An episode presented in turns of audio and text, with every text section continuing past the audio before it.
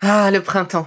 La saison, les fruits reviennent sur nos étals, un vrai bonheur. Et pour profiter de ces fruits toute l'année sans attendre, Materne a inventé les gourdes Pimpot en 1998. C'est fou, j'ai l'impression d'avoir toujours eu ces gourdes avec moi. Et pour profiter partout de ces gourdes fruitées, savoureuses, préférez la version sans sucre ajouté. Le format nomade en fait un compagnon incontournable du goûter de nos enfants, petits et grands. Plutôt indispensable d'ailleurs, quand l'on sait que d'après une enquête du Credoc menée en 2019, 69% des jeunes de 3 à 17 ans ne consomment pas assez de fruits et légumes et ont en revanche un goûter bien trop sucré.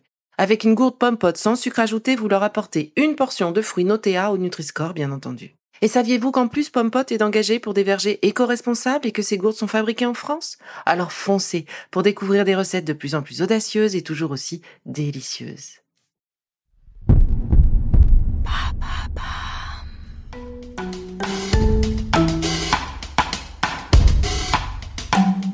Bienvenue dans Villa Uli.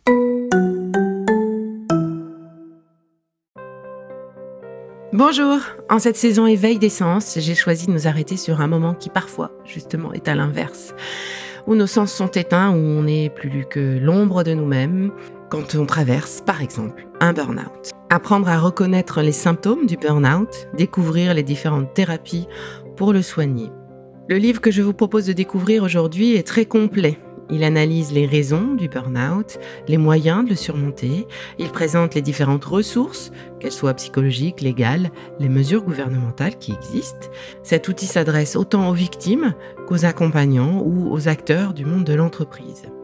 Vous y trouverez de nombreux témoignages, des solutions pour éviter peut-être le burn-out ou éviter de tomber trop bas dans le burn-out ou nous accompagner pour en sortir. Et pour cette découverte, euh, j'ai le plaisir d'accueillir aujourd'hui au micro Marie Peset, qui est docteur en psychologie, psychanalyste, expert auprès de la Cour d'appel de Versailles. Elle a créé les premières consultations souffrance et travail en 1997 au centre Accueil et soins hospitaliers de Nanterre. Elle anime et est responsable du réseau Souffrance et Travail et des 200 consultations qui sont attachées avec des experts, psychologues, psychothérapeutes spécifiquement formés pour pouvoir répondre et accompagner les problématiques de burn-out. Aujourd'hui, nous allons donc découvrir cet outil, prévenir et soigner le burn-out pour les nuls aux éditions First. Bonjour Marie. Bonjour. C'est un plaisir de vous recevoir. Aujourd'hui, le grand sujet, c'est le burn-out. Alors, pour rentrer directement dans ce grand sujet, est-ce que vous pourriez nous donner une définition assez précise de ce qu'est le burn-out? Alors c'est extraordinaire parce que le burn-out euh, est un syndrome et pas une maladie, que c'est très polymorphe et que les symptômes présentés évoluent au fil du temps et au fil de l'évolution des organisations du travail. Ce qui veut dire que le burn-out des années 70 défini par le célèbre Freudenberger avec sa fameuse trilogie euh, du cynisme émotionnel, de l'épuisement physique et moral et du décrochement du travail. C'est euh, complètement modifié au fil du temps. Maslach, 20 ans plus tard, commence déjà, elle, à s'intéresser euh, au burn-out des magistrats et à la difficile distance à la souffrance des patients ou des justiciables.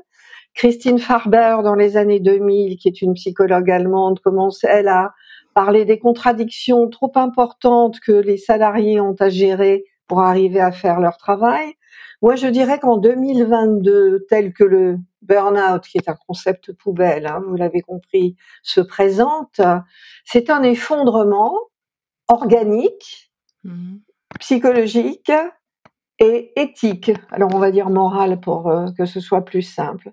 C'est-à-dire la personne confrontée à ce qui se passe dans le monde du travail s'épuise et s'effondre, mais s'effondre sur le plan organique par des AVC, des infarctus du myocarde, des diabètes insulinodépendants, des troubles cognitifs où on découvre que le cerveau est devenu inflammatoire sous l'influence du cortisol, euh, s'effondre aussi bien évidemment psychologiquement parce qu'elle n'a plus de force, mais s'effondre sur le plan éthique parce qu'elle est obligée pour répondre à l'accélération du rythme de travail de mal travailler. Mmh. Et euh, l'enquête Sumer, qui est l'enquête épidémiologique qui est faite en France tous les six ans, le précise, en 2019, 40% des salariés français souffrent de conflits éthiques au travail, de ne pas arriver à faire correctement leur travail. Donc vous voyez, euh, je ne sais pas qui au monde serait actuellement capable de vous donner, comme par exemple pour le syndrome de stress post-traumatique, les quatre ou cinq symptômes qui définissent le burn-out. C'est mmh. juste euh, un anglicisme qui sert à raconter ce qui se passe dans notre monde du travail, faute d'avoir un vocabulaire assez riche. D'accord. Et vous, vous parlez toujours du monde du travail, mais est-ce qu'on peut faire un burn-out euh, à la maison ou juste dans notre vie, euh, pas forcément lié à ce travail euh, prendrait trop de place ou qu'on arriverait à mal réaliser? Alors c'est une question fondamentale parce que de nos jours, la porosité entre l'espace et le temps du travail, l'espace et le temps de la vie personnelle est quasi totale. Et bien évidemment, la pandémie et le télétravail ont totalement superposé les deux espaces et les deux temporalités. Mais pour autant, il existe des instances euh, scientifiques encore, comme la classification internationale des maladies, et dans sa onzième édition, la CIM a bien précisé que le burn-out ne concernait que la sphère professionnelle, justement pour lutter contre l'extension de ce mot valise Mmh vers le burn-out parental, par exemple. Alors, c'est une vraie discussion, ça, hein, parce que dans notre pays où l'organisation du travail est très masculine, puisqu'elle est présentéiste, mmh. les femmes pâtissent énormément de la prise en charge des deux sphères on parle de la fameuse charge mentale, mais la mmh. charge physique, elle est là aussi. Et donc, euh, c'est une manière, au fond, encore une fois, de mettre en invisibilité ce qui pèse sur le dos des, des femmes, qui à 80% sont encore en charge de la sphère familiale. Ce qui veut dire qu'il faudrait quand même inventer un autre mot pour ce qui pèse sur le dos des, des parents mais que finalement ce qui pèse sur le dos des parents est extraordinairement lié à la manière dont nos entreprises organisent le travail. Mes enfants qui sont tous à l'étranger, ma fille en Hollande, ont fini à 17 heures là-bas. Et mmh. donc, on a le temps d'avoir une deuxième journée de travail avec les enfants, les courses, la cuisine, le sport, les activités. Les autres sont au Canada, pareil. Il n'y a qu'en France où euh, pour faire carrière, une femme doit rester le plus longtemps possible et être dans ce présentéisme, parce qu'une femme qui part à 18 heures entendra le célèbre « tu prends ton après-midi aujourd'hui? Hein, On connaît bien. Voilà. Et donc, vous voyez comment c'est culturellement ce besoin que nos employeurs ont d'avoir des gens corporate qui restent longtemps au travail, qui faussent la donne et qui nous épuisent. Mais donc, du coup, à vous entendre, ça toucherait plus, le burn-out toucherait plus femmes, les femmes que les hommes? Alors, indubitablement, depuis quelques années, ce que nous voyons arriver, ce sont des tableaux de burn-out chez des femmes. Euh, alors, tous les niveaux socioprofessionnels. Mais là, actuellement, ce qui nous ennuie, c'est des femmes cadres de très haut niveau, niveau monde, niveau Europe, cadre sup, souvent seules parce que le mariage est passé à la trappe euh. Entre-temps, euh, avec des enfants à charge, bien sûr, et qui ont 50 euh, à 70 heures de travail par semaine et qui vont présenter, parce que les cadres ont une endurance hein, de par leur charge de travail, des tableaux d'effondrement d'une gravité. Euh, ces femmes ou ces hommes hein, aussi qui sont sortis des grandes écoles, hein, qui sont ce qu'on appelle l'élite de la nation, présentent des tableaux euh, véritablement de destruction de leurs compétences cognitives qu'ils ne récupèrent pas. Puisque, et je le dis parce que peu de médecins et peu de patients le savent, on peut faire passer des bilans neuropsychologiques pour Alzheimer, pour tumeur au cerveau. Mmh. On utilise les mêmes tests pour faire des diagnostics de surmenage. Mmh. On, nous avons dans toutes les mémoires que nous possédons une mémoire du travail spécifiquement et cette mémoire du travail peut être totalement atteinte, c'est la plus complexe. Et donc nous recevons des gens qui sont, vous savez, dans cette optique d'un burn-out qui serait une défaillance personnelle, une fragilité individuelle, un drame euh, de ne pas avoir tenu le coup. Et quand on regarde leur bilan neuropsychologique et qu'ils le regardent avec nous, ils se rendent compte qu'ils n'étaient plus en état de travailler, qu'ils commettaient des erreurs qui se retournaient contre eux, bien évidemment, parce que leur cerveau n'était plus en état de fonctionner. Leur cerveau cognitif, hein, bien sûr. Le cerveau cognitif. Mais alors du coup, oui, euh, on parle énormément de burn-out aujourd'hui. Est-ce que notre cerveau a changé? Est-ce que nous avons changé? Pourquoi, pourquoi autant de burn-out? Mais parce que vous avez la conjugaison de deux séries de causalités. D'un côté, une très grande modification depuis 20-30 ans des formes d'organisation du travail. Partout, on va dire que euh, la charge de travail réelle est beaucoup plus importante que la charge de travail théorique écrite euh, sur votre fiche de poste. Partout, il faut travailler plus vite. On appelle ça l'intensification du travail, c'est-à-dire faire plusieurs tâches en même temps ce qui correspond sur le plan cognitif à ce qu'on appelle du shifting, c'est-à-dire passer d'une tâche à une autre, ce qui est très coûteux pour le cerveau. Partout, vous avez une individualisation des objectifs, ce qui vous laisse dans une grande solitude, si ce n'est même une compétition avec vos collègues. Et donc, le soutien social, qui est très protecteur, a disparu euh, partout. Et je ne parle pas du télétravail qui nous a euh, isolés euh, chez nous encore davantage. Partout, vous avez un management qui n'est plus un management d'appui sur l'exécution de la tâche, mais un management d'atteinte des objectifs chiffrés. Mmh. Partout, vous avez aussi des critères purement quantitatifs d'évaluation du travail. C'est-à-dire qu'on ne va pas évaluer si vous avez les moyens, les effectifs, euh, euh, le temps de faire votre travail. On va juste euh, évaluer des savoir-être, enfin toute une sorte de, de critères assez neuf langues managériales. Vous avez également, parce que ces modifications des organisations du travail sont recensées par les inspecteurs du travail, et donc on les connaît bien, euh, le change management, hein, les modifications organisationnelles permanentes qui font que ces fameuses mémoires du travail, qui sont les mémoires les plus profondément engrammées dans notre neurophysiologie, sont bousculées sans arrêt. Je pense que tout le monde a vu sur Internet cette petite vidéo de cette très vieille dame assise dans un fauteuil roulant qui a été danseuse étoile et à qui son neveu fait écouter euh, le passage euh, du lac des cygnes, voilà, vous vous souvenez, elle est là éteinte, euh, morte cognitivement, quand tout d'un coup cette musique réveille les mémoires procédurales, les mémoires du travail, et on la voit esquisser la chorégraphie. Voilà, c'est vous dire que même dans les états de destruction euh, biologique hein, du cerveau, eh bien ces mémoires sont encore là. Et quand vous changez sans arrêt la manière de travailler, ce qui est quand même le cas partout, tous les trois mois on nous dit on va réorganiser, ça va aller mieux, qu'est-ce qu'on fait? On nous transforme en novices permanents.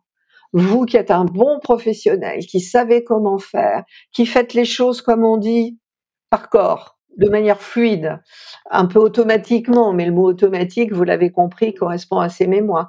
Ben, il faut tout réapprendre tous les trois mois. Et donc, vous redevenez maladroit, vous redevenez peu sûr de vous. Il faut réapprendre les séquences gestuelles, les séquences cognitives. Et quand vous êtes transformé en novice, qu'est-ce que vous pouvez opposer comme critère intelligent à la manière dont on vous demande de travailler? Vous n'avez pas de recul.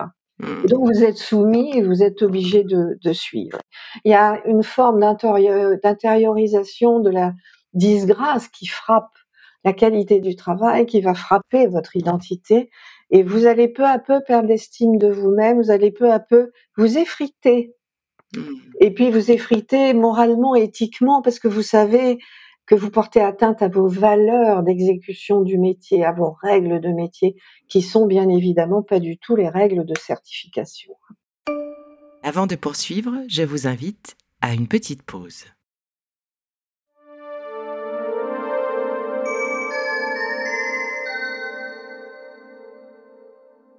Du coup, lié justement à cette perte de d'identité, de ce travail bien fait, de, de, de, fierté. est-ce qu'on peut, est-ce qu'il y a une définition claire ou marquant la différence entre une dépression qui peut être liée justement à cette perte de, repères et le burn-out? Alors, vous avez compris que le terreau du burn-out, c'est la souffrance éthique. Hein. On mmh. peut tous beaucoup travailler quand ce qu'on fait est passionnant et qu'on arrive à bien le faire parce que ça nous élargit, ça, ça nous accroît.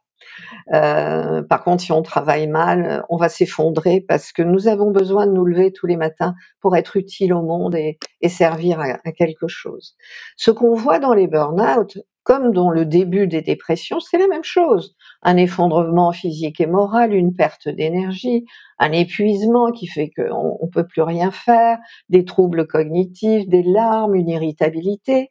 Quand c'est un burn-out, au bout de quelques semaines de repos, et si vous avez été pris en charge par des spécialistes qui vous ont expliqué que c'était pas vous le, fautif, le faible, le pas au niveau, mais que les organisations du travail étaient impossibles à réaliser, vous récupérez, vous pouvez recommencer à sortir, à aller à la gym, euh, aller à faire de la peinture, euh, aller au cinéma, retrouver du plaisir, pas trop longtemps parce que ça vous fatigue.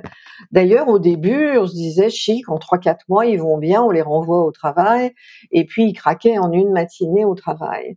Quand vous êtes déprimé, c'est dans tous les secteurs de votre vie.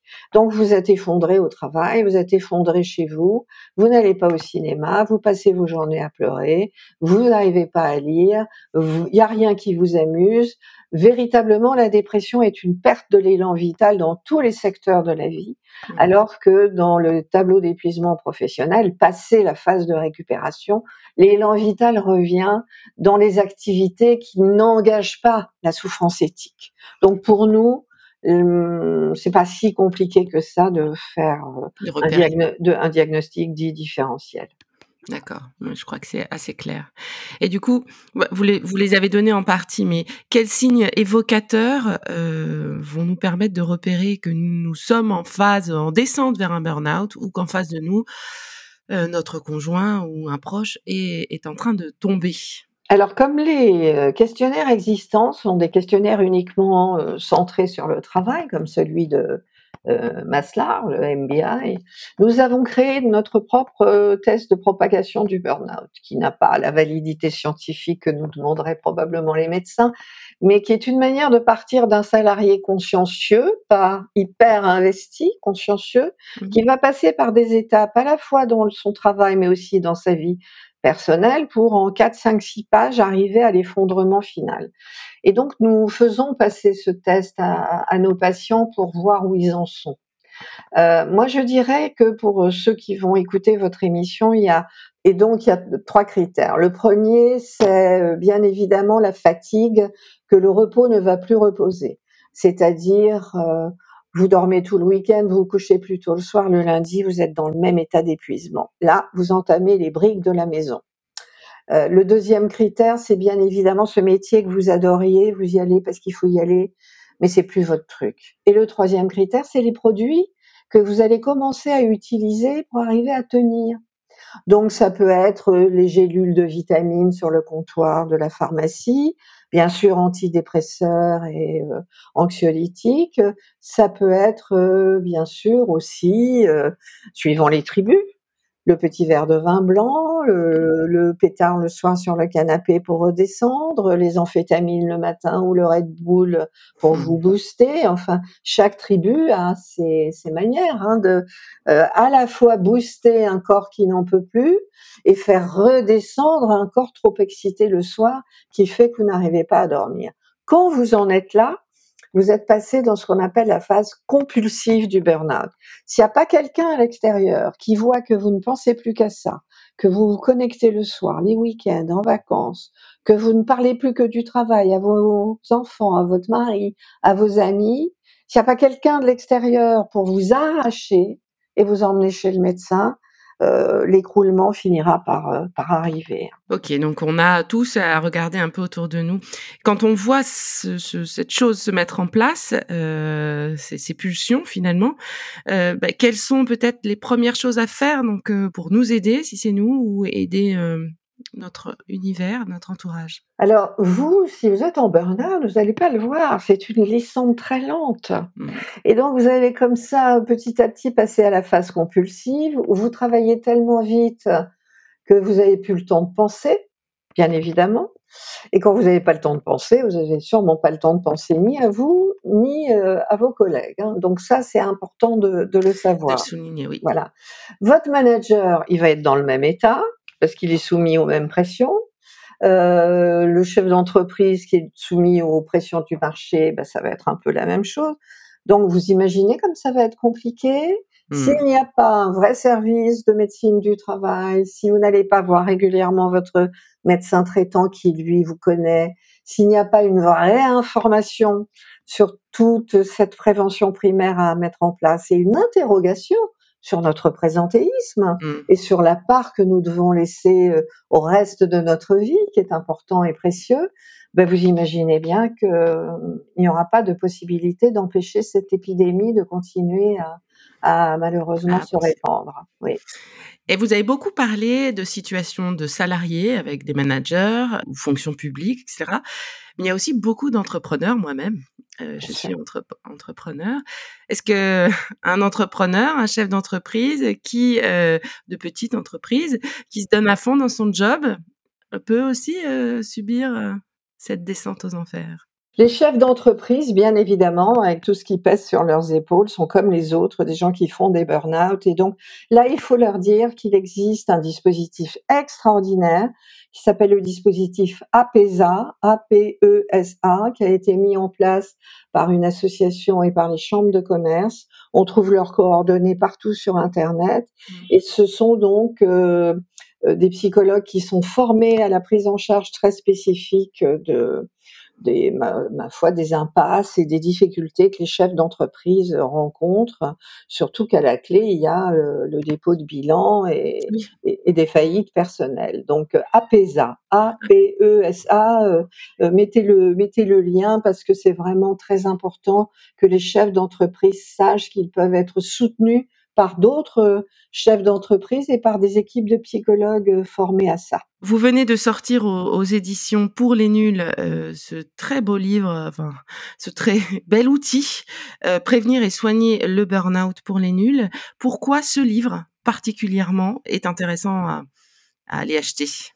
Alors écoutez, d'abord parce qu'il est vraiment pas cher, hein, sorti en poche 10 €, Mmh. heu, c'est important parce que les gens, quand ils sont dans ces difficultés, se retrouvent essentiellement en difficulté financière c'est bien ce qui les empêche de s'arrêter. C'est ce souci de: «Comment je vais nourrir, heu, ma famille?»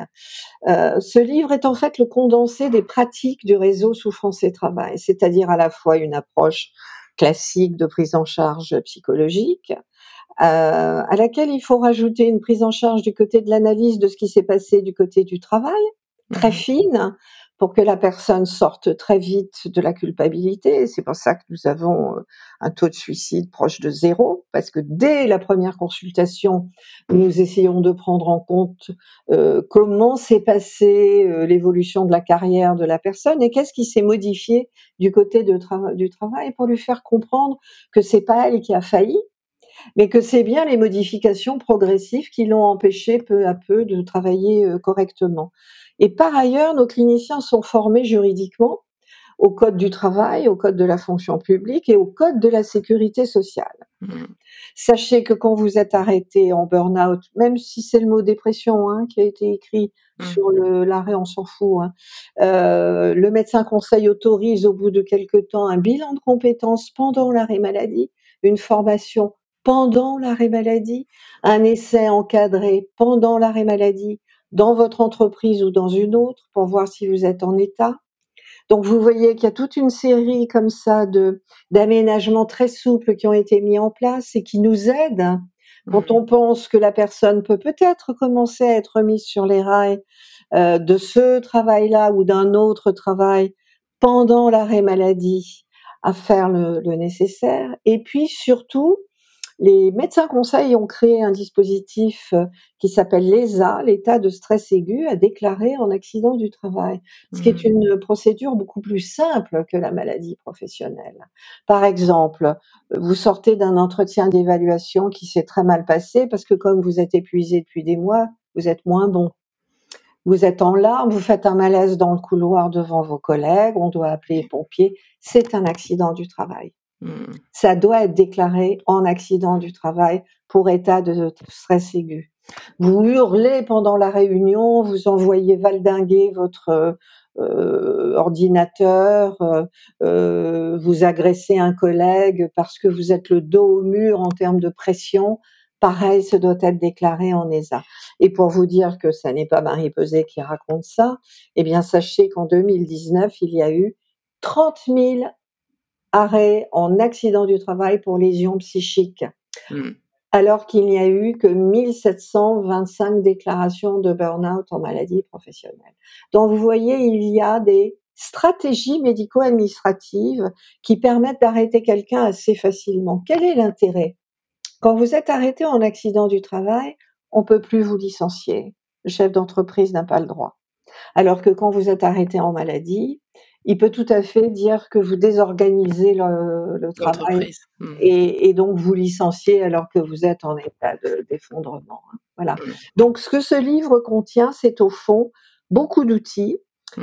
des, lettres toutes prêtes de contestation, euh, si la caisse refuse l'accident du travail, euh, de lettres ou de courrier pour l'entreprise si elle ne veut pas déclarer l'accident du travail, de techniques de management pathogène, de tests de propagation du burn-out et explique surtout les stratégies à suivre et comment, euh, au bout du compte, puisque ce sont nos chiffres, rentrer dans les 80% de patients qui rebondissent sur un autre travail et qui vont bien, les 20% restants qui sont généralement euh, en invalidité de type 2 avec un contrat de prévoyance qui les sécurise financièrement. D'accord.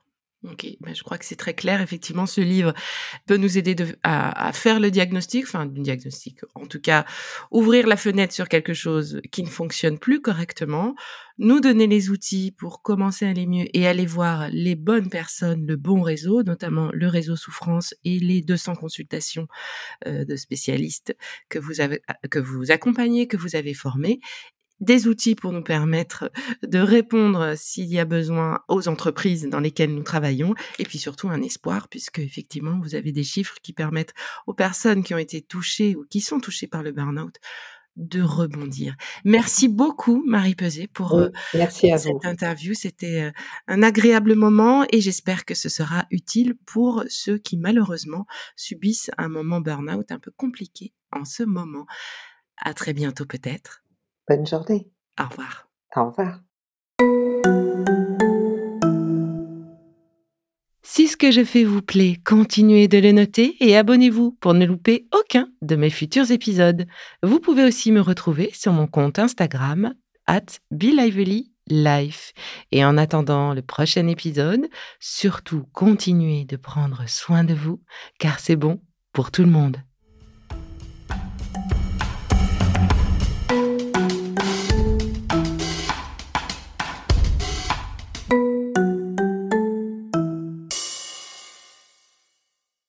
Le contenu que vous venez d'écouter n'est pas un dispositif médical et ne peut se substituer à l'avis d'un professionnel de santé basé sur votre situation personnelle. En cas de doute, consultez votre médecin.